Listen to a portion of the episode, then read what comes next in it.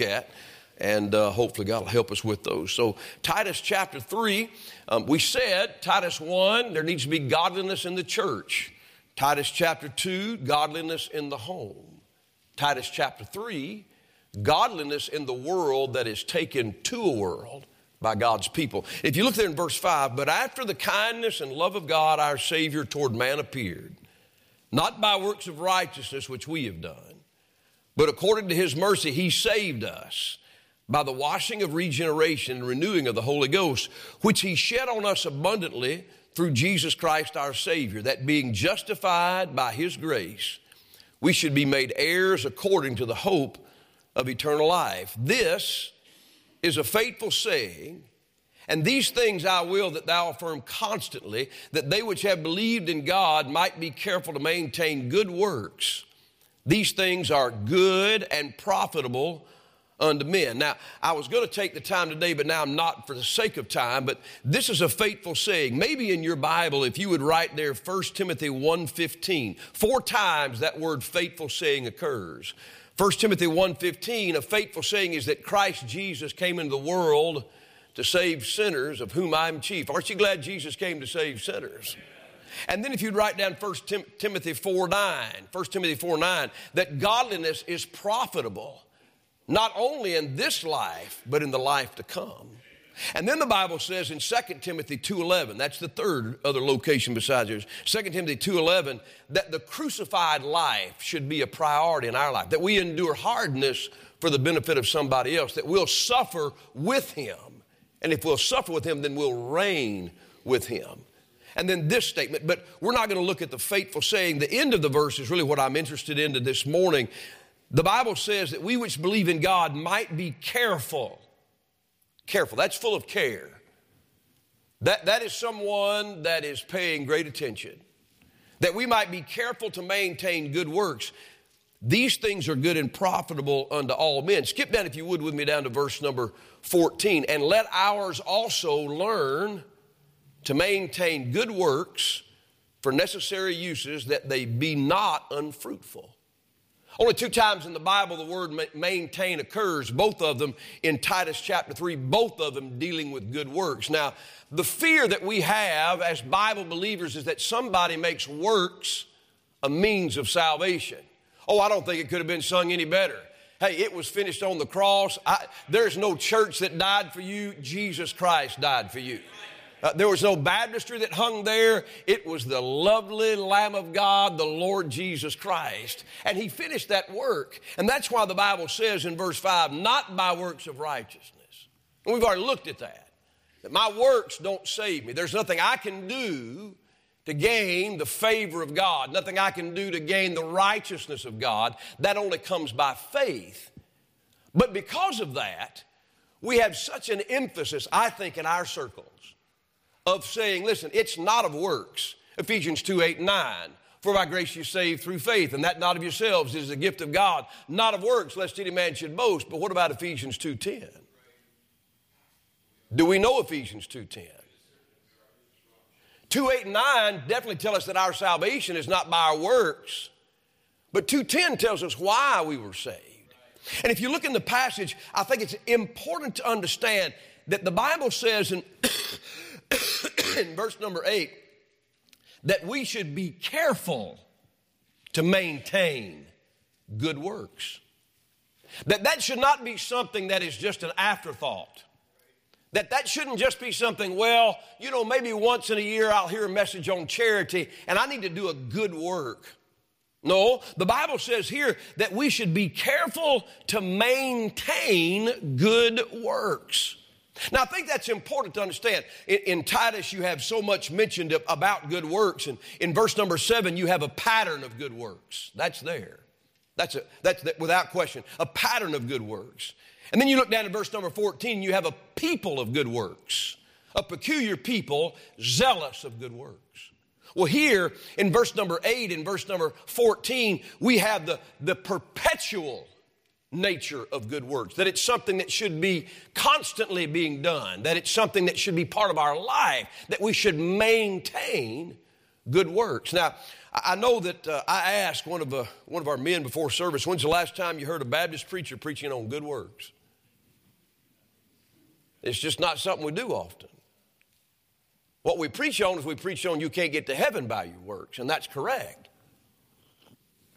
But we ought to be a people that are full of good works. Come on now, help me just a minute. In John chapter 10, Jesus said this, many good works have I shown among you. How many of you think Jesus was full of good works? Not just good words. I appreciate the fact that when he spoke, never man spake like this man. But Jesus was full of good works. Sometimes it was to his friends like Mary and Martha, whose brother Lazarus had died.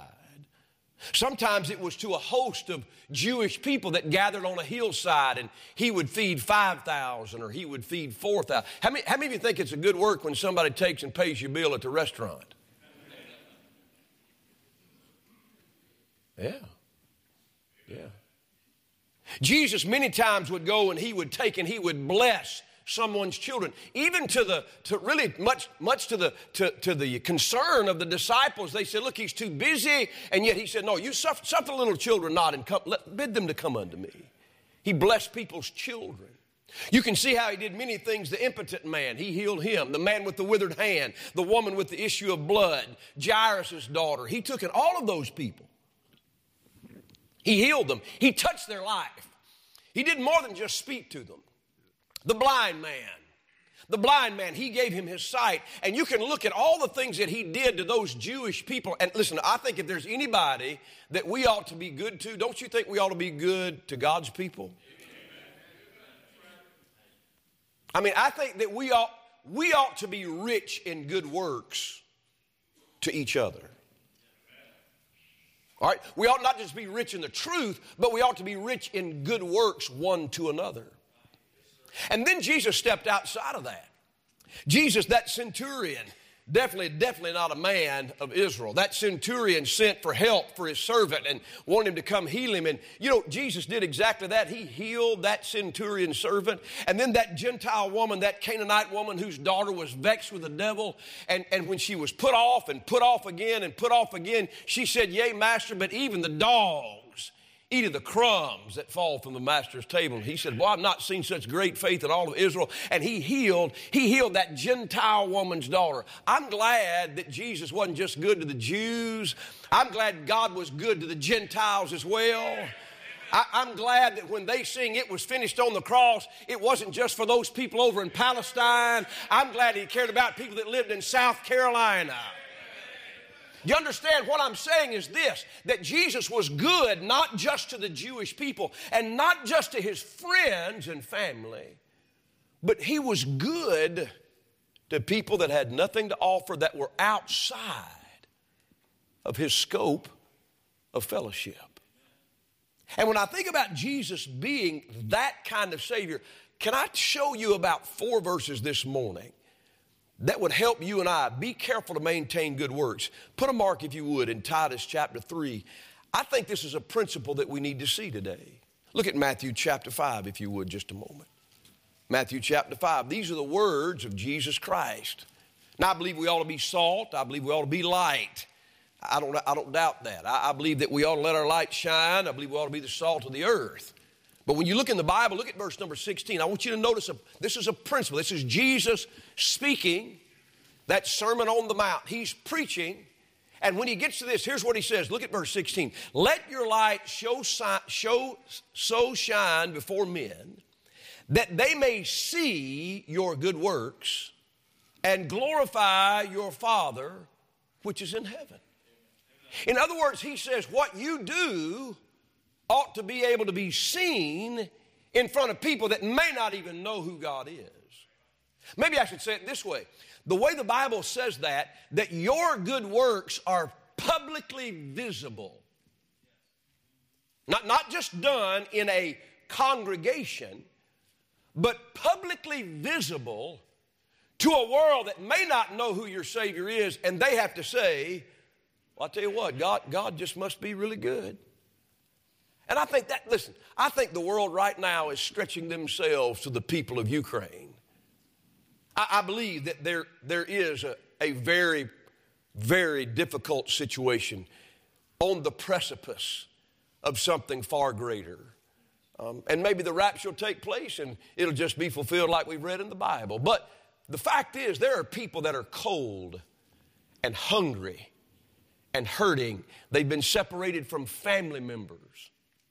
Children who don't know what dad's really doing because he never was in the military, but he stayed behind, and they all went across the border. People that are hiding down in the basements of their houses, and not like we do when a tornado comes through. Well, at least in South Carolina, I'm sure perhaps we'd do that. In Alabama, people gather into those shelters when tornadoes come through, and they wait until it's passed, and there's so much concern and so much anxiousness and fear. Do you know, right now in the Ukraine, those people are living underneath bombardments, on weapons being shot their direction, and the world is reaching out and saying, we're behind you, and we're going to put something in front of you, and we're going to give you something to eat, and we're going to put you in our car and take you to a place and give you a ride and give you a place to be able to sleep. People have gone online and bought up bed and breakfasts and Airbnbs and said, we'll let you go there. And you know what? That shows that the world, at least in that point, understands those people are suffering through something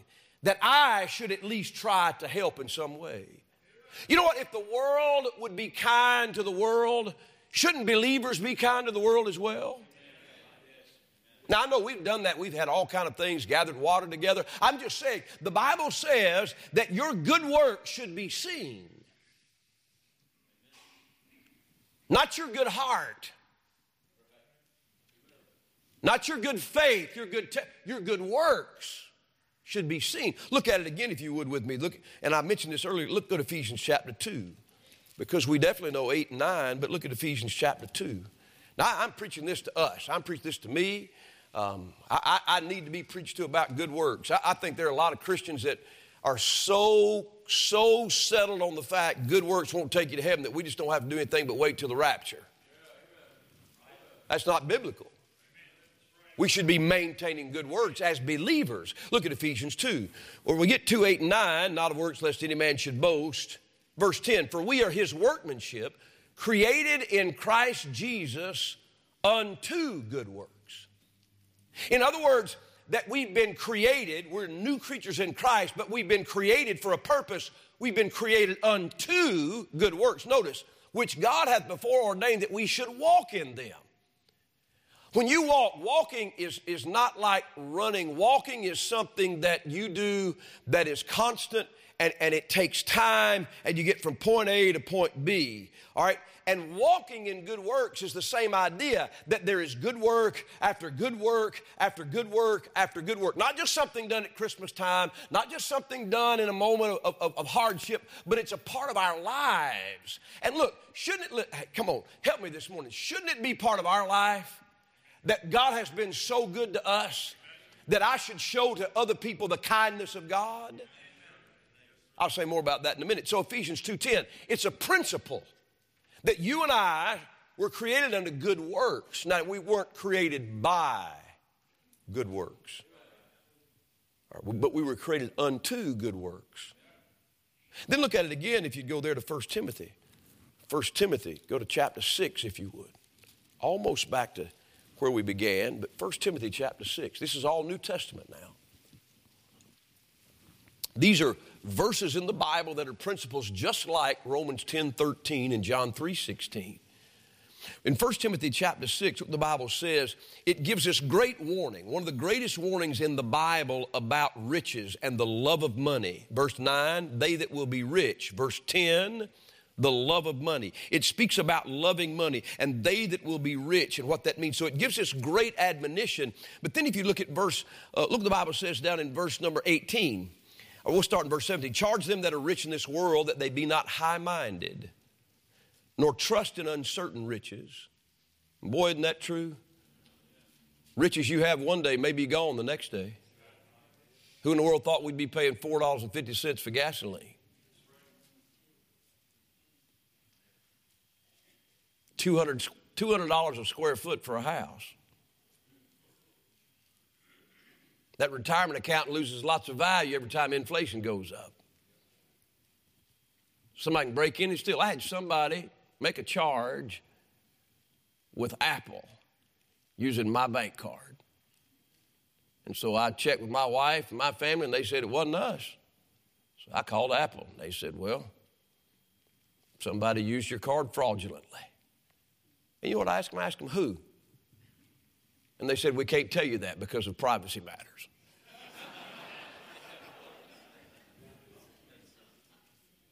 That's about upside down, isn't it? But what I thought I had in my bank account, gone. Now, hopefully it comes back. The point is what's here today is gone. So he says, listen, those uncertain riches that they should trust rather than the living God who giveth us richly all things to enjoy, amen, that they do good and that they be. Could you read these 4 words with me? Rich in good works. Let's try it again. 1 Timothy 6:18, look in your Bible. That they do good, that they be, let's read it together, rich in good works. Rich in good works. Well, I'm rich in the pantry that I have because it's full, and I'm rich in the house that I have because it's fully furnished, and I'm rich in the accounts that I have because there's money in them for retirement. But the Bible says that we're to be rich in good works. If we had an account of our lives set aside with your name on it that had the title Good Works on it, how much work would be in there? Come on, help, come on, church. If you had an account that had good works on it, I'm talking whether it's to God's people or to the world, how many works would be listed? How full would that account be? Because the statement is that we be rich in good works. Not that we're rich, but that we be rich in good works. Look at it one more time. Look at Hebrews chapter 10.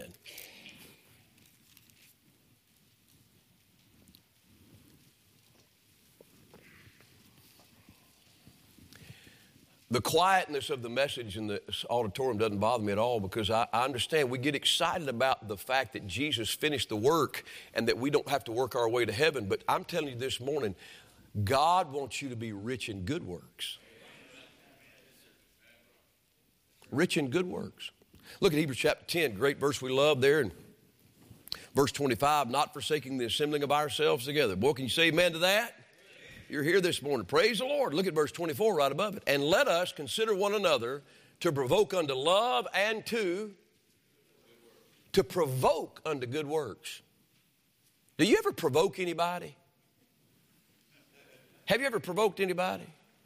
Last night on the way home from Florida or from Atlanta, I was in the car, my car. I was driving, had one of our college students pick me up. I appreciate that help there in Atlanta. Got in late, and we're coming back, and somewhere outside of, I don't know if it was somewhere outside of Easley, there's this car goes flying by us, this car. And it was a green car, muscle car, and, you know, it kind of caught my attention. It was pretty late, and then that car got off the same place that we got off, and then it turned to go to the same place we were going, and it's coming down White Horse Road. And I didn't plan it, but we ended up side by side at a stoplight.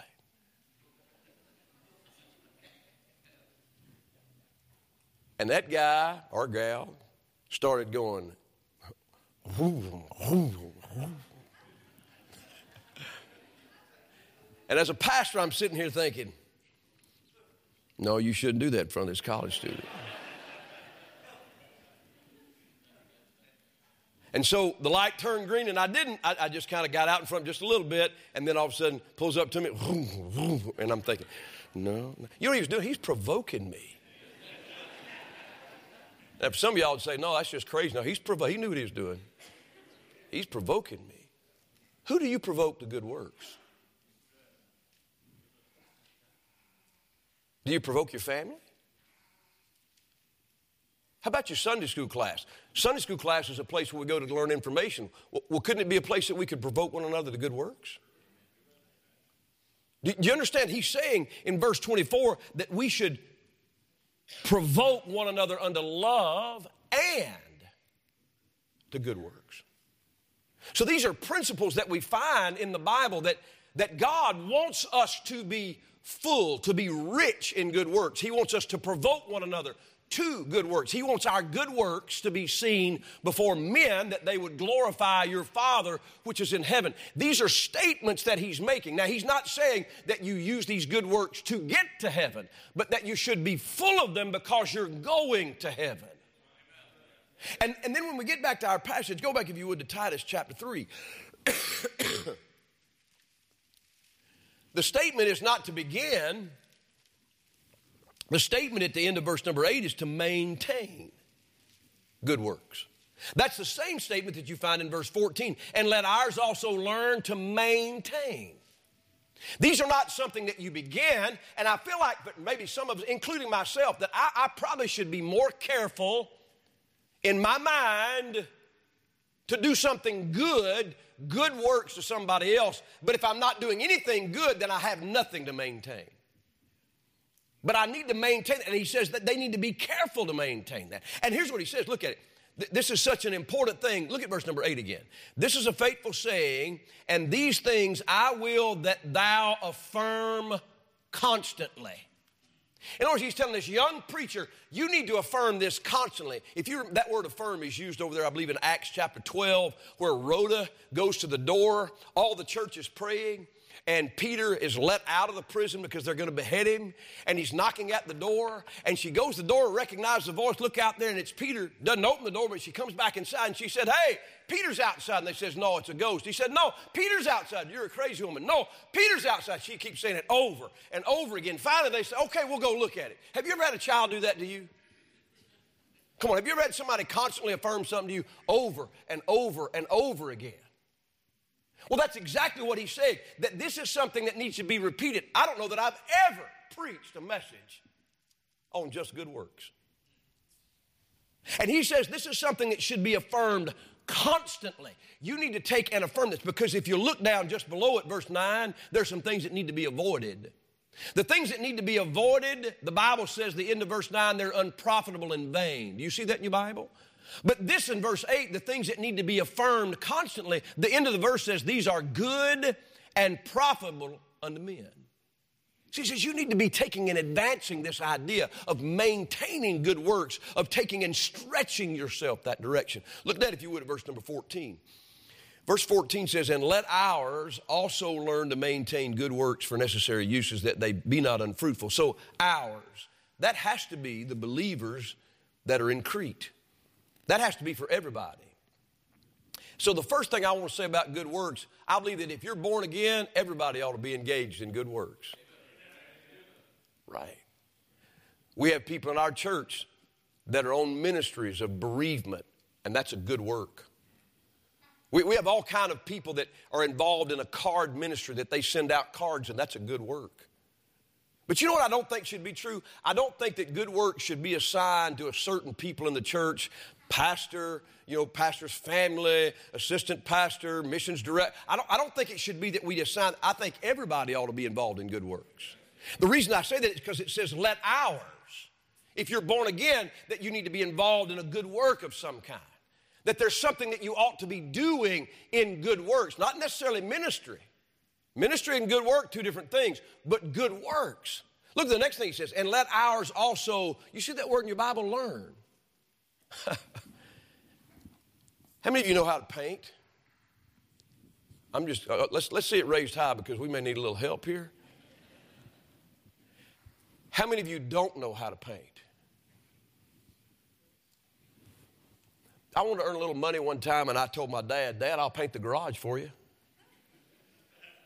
He said, you will? I said, yes, sir. Told him how much I'd paint it for. And it was kind of a two-story type garage, and I think about halfway through the project, maybe a quarter of a way through the project, Dad said, I think we're going to find somebody else to paint the garage. And I agreed with him, because I didn't know how.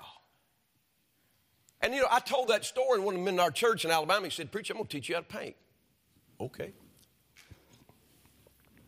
And he showed me how you get the paint on the brush, and he showed me how you take and you kind of feather the brush, and he showed me how you use the tape and all those things. And you know what? I still didn't learn it very well. But I do know a little more about it now than I did then. How many of you men know how to change the oil in your car? How many of you know how to change the brakes? You know, if you go to Google and just look that up, you're probably not going to do the best job. But if you let somebody teach you, and here's what the Bible says, let ours also learn. There's some things that we ought to learn. You say, well, who would I learn it from? Well, look in the passage. Go back up and look. Oh, my goodness. Look what it says in verse 4. Look where we should learn it from. Look in verse 4. Verse 4 says, but after the kindness and love of God our Savior toward man appeared. How many of you think that God's given us a pretty example of what kindness is? Come on, so he's already taught us how to be kind. He's taught us in the Gospels. He's taught us personally. Look what else it says. The kindness and love of God. Aren't you glad that God loves sinners? Amen. So he's given us an example. He's taught us how. Look in verse number 5. Not by works of righteousness we have done, but according to his mercy. Hasn't God shown us how to be merciful? Amen. Come on, how many of you have enjoyed the mercy of God? Amen. So here's what happens. He's already shown us the kindness of God, the love of God, the mercy of God. That should be part of who I am because he is now on the inside.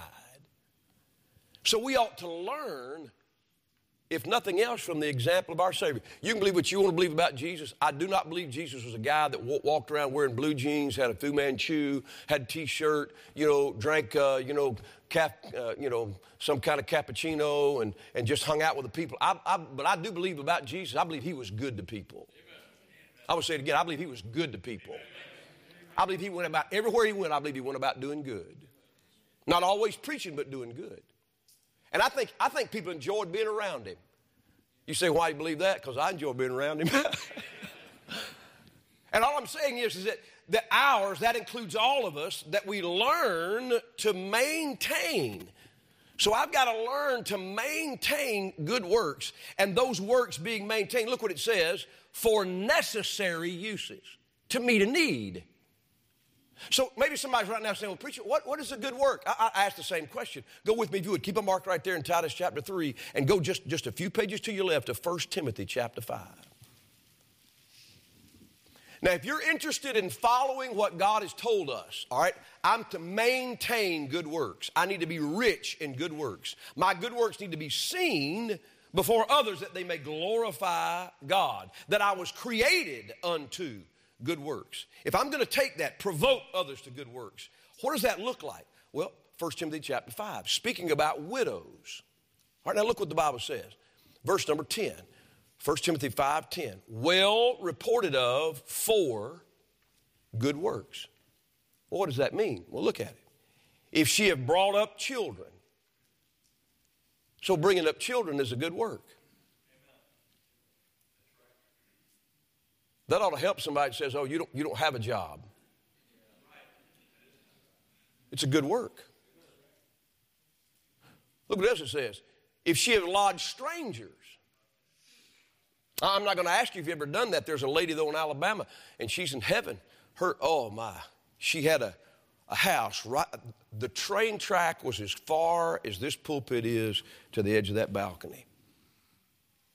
And I don't know that she ever lodged anybody, but what she did, her daughter, they told me this story. She was washing dishes and looking out there, and there was a man seated in that train and looked really poor, just bedraggled, and she took and fixed him a plate of food, walked out of her house, across, up there up to the railroad tracks where that car was, handed him a plate of food, and walked back and went to her house.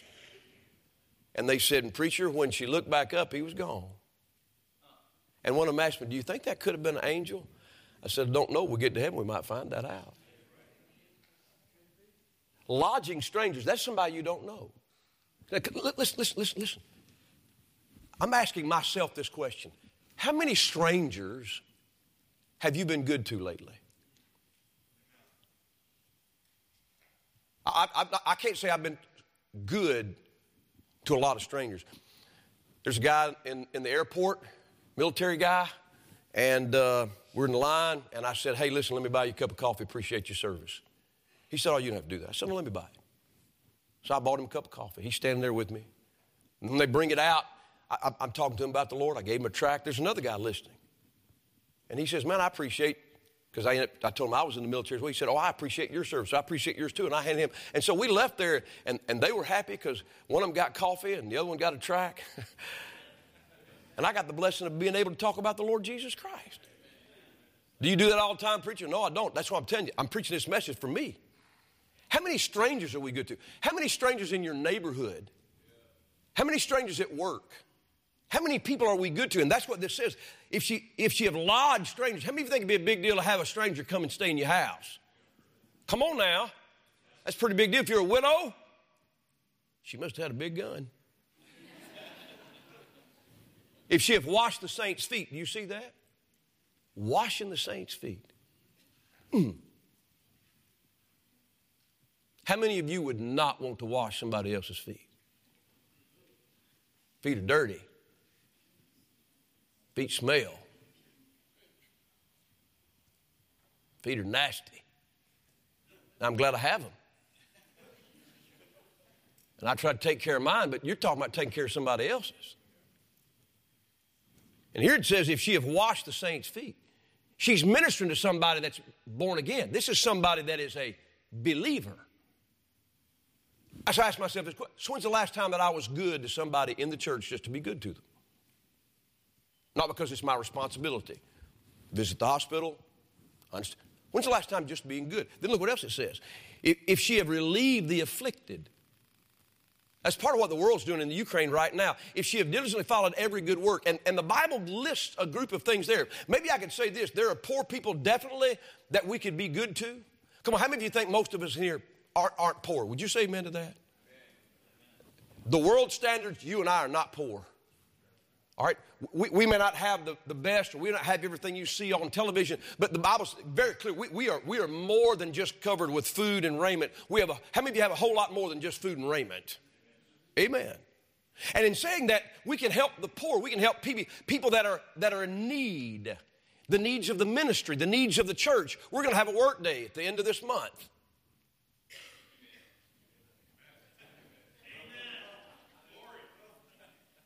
You think the message on good works will land very squarely on that? Well, preacher, I'm busy. Everybody's busy. A work day. Sometimes you have to do things for the church. There are people that sometimes are in crisis. And I know we have people. This church is full of people. This church is full of people that work whether there's a work day or not. There are people in this church that are good to people whether they're on the list or not. Take by something to eat, take by some kind of food because they've had a death in their family or they've had some hardship in their family. I mean, we've had people that go and use their businesses to help other people out of issues they've had. I can't tell you, since I've been pastor here, talking about different people that have businesses, and somebody say, well, yeah, that man helped me out, this man helped me out, this lady helped me out, they did this for me, and that is a good work. And it ought to be something that we don't just do once in a while. I think it ought to be something that's constant. So good works. So go back to Titus chapter 3. These good works should include everyone. These good works sometimes have to be learned. You have to find a way, to ask questions. How can I be good to people around me, in the world, in the church, in my family? Those works need, verse 14, need to be maintained for necessary uses. Now watch at the end of verse 14. That they be not unfruitful. Look at the end of verse 8. These things are good and profitable unto men. In other words, there is a fruitfulness that comes from good works. You know, when somebody does something kind to you, that helps your heart. If it's somebody from the church, it really kind of connects your heart to them because they knew you had a need and they met that need. And there's fruit that comes from that. You say, what fruit? Well, the fruit of love, joy, and peace. Can I ask you a question? If we were being really good to each other, don't you think it'd be a little bit harder for the devil to cause division? Wouldn't it be harder? And so what I'm saying is there is a fruit that comes from that. But that fruit is only available and that profit is only available if we maintain those good works, if we're actively engaged, if we learn them and we decide I'm going to be part of that and I'm going to make it part of my life. It's not just going to be I'm saved and I'm on my way to heaven, but I'm trying to do good on the way there to people. And I know that flies in the face of what we've heard so many times. Praise God, I'm on the way to heaven and I'm glad Jesus finished the work. I'm glad he finished the work, but he left me here to do some works for other people. Sometimes we have hurting people. Just be good to them. How many of you remember what it was like to be newly married? I'm not going to raise my hand. I'm going to say how many people raise your hand. You remember what it was like to be newly married? Remember what it was like to have a little bit left? My mother told me the roaches were so bad in the little apartment they lived in that she had to keep all the dishes in the refrigerator. That's pretty poor, isn't it? You know, somebody gets married to be good to them. You know what it's been easy for me to do? It's been easy for me to see somebody loses their mother, their dad. I know what that feels like now. I don't know what it feels like to lose a spouse, but I certainly have prayed, looking at many of you this morning, prayed for you, daily basis. Just being good. People that have a heavy burden to carry. And all I'm just saying is that God has told this young man through the hand of Paul, look, maintain good works. So I'm going to ask you a question again this morning. I'm finished. This is where I'll finish this morning. How does your good works account look? Ask yourself that question. If we were to break it down in a ledger, how many good works have you provided for people that you know love God right here at this church? Is that line full? How about the people in the world? If you looked and you said, how many good works have I really collected, amassed this past week, this past month? How full is my account? And if you look at that account and you say, you know, I don't like the way that looks. You know, I think it's a blessing. You don't have to be rich in good works. How many of you many times have looked at your bank account and wished there was more money in it? You know, there's only one way to be able to make that happen. Earn it. I can hear somebody say, no, you play the lottery. Your bank account's going to go down. You got to earn it. So you look at it and say, well, how many people? You know, Tabitha was so full of good works that when she died, all those widow women were over there and they're crying, they're weeping, and they're reaching over and they're pulling out a piece of clothing and they're saying, look at what she made for me and look at what she made for me. She had been so busy at being good that those people said, look at this. I'm convicted in my own heart about a lack of carefulness toward good works. And I'm determined to do a better job at that. So here's what I'd ask you. You stand to your feet just a moment. Maybe in your altar, maybe right there in your pew, but maybe there'd be some of you that would get on an altar and say, God, would you help me in the area of good works? Because I need to do a better job in that. I need to be richer. I don't like what's in my account. And I'm not just talking. I'm talking about the people in the church. Bible, you do understand, the Bible is very clear. You reap what you sow. Can't tell you how many times somebody says, preacher, nobody called me, nobody came by. Do you ever call? Do you ever go by? All I'm just saying is the Bible's very clear. Maintain good works. How rich are we? How rich are we? Brother Ken, you play a little bit, and let's just talk to God a little while about that. I really believe this is something so needful. We shouldn't leave it to other churches, liberal churches, mega churches, to have all kind of good works in them, and then so few in Bible-believing churches. Now, I know we have a lot of people. Oh, I know it. God help us more than what we're doing now. Lord, please help us, we pray in Jesus' name. Amen. Take my life and let it be consecrated, Lord, to Thee. Take my moments and my days, let them flow in ceaseless praise. Let them flow in ceaseless praise.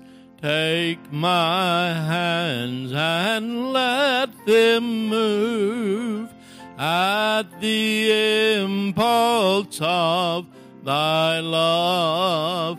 Take my feet and let them be swift and beautiful for thee, swift and beautiful for thee. Take my voice and let me sing. Always only for my King. Take my lips and let them be filled with messages from thee. Filled with messages from thee. All right. I'm curious. How many of you have heard a message on good works before that we ought to be doing them? I'm just curious. Yeah. That's why you preach through the Bible. Preach through the Bible because you got to preach things that you don't preach normally. How about tonight? You want me to preach on heretics tonight? It's in the passage. How many of you ever heard a message on heretics? I didn't say how many of you called somebody heretic. Do we even know what heretic is? Yeah, it's a really hairy tick. No, that was terrible. That's why I don't tell jokes. Come on, Brother Timothy. Have somebody I want you to come by this morning and say hello to and greet as new family members. This is Brother Timothy and Sister Melody Sheets, and they live in Seneca. And okay. Oh, I'm sorry. That's where the church is. Okay, I'm sorry. So you know where you live. They're coming from Fairplay, and they're coming by letter from the church in Seneca, from Utica, and they want to join by letter. And I've asked them, been born again, scripturally baptized? They said yes. They've been driving a good distance. How long does it take you to get here? It takes an hour to get here. How many of you are glad we got some people that want to come an hour to church? Amen.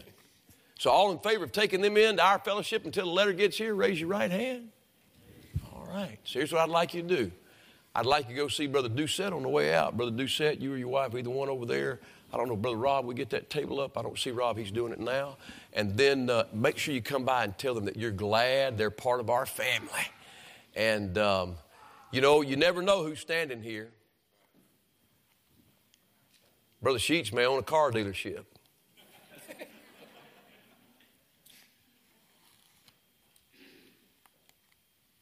Never know who you got in front of you. I tell you who we got in front of us. We got two people that belong to Jesus Christ, part of our family. Lord, thank you for the great day. Lord, thank you for the Doucette singing today. Lord, thank you for what you're doing in Ukraine.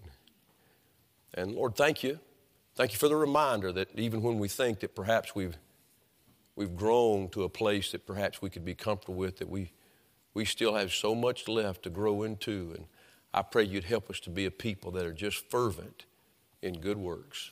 And we'll thank you in Jesus' name. Amen. God bless you. Dismiss.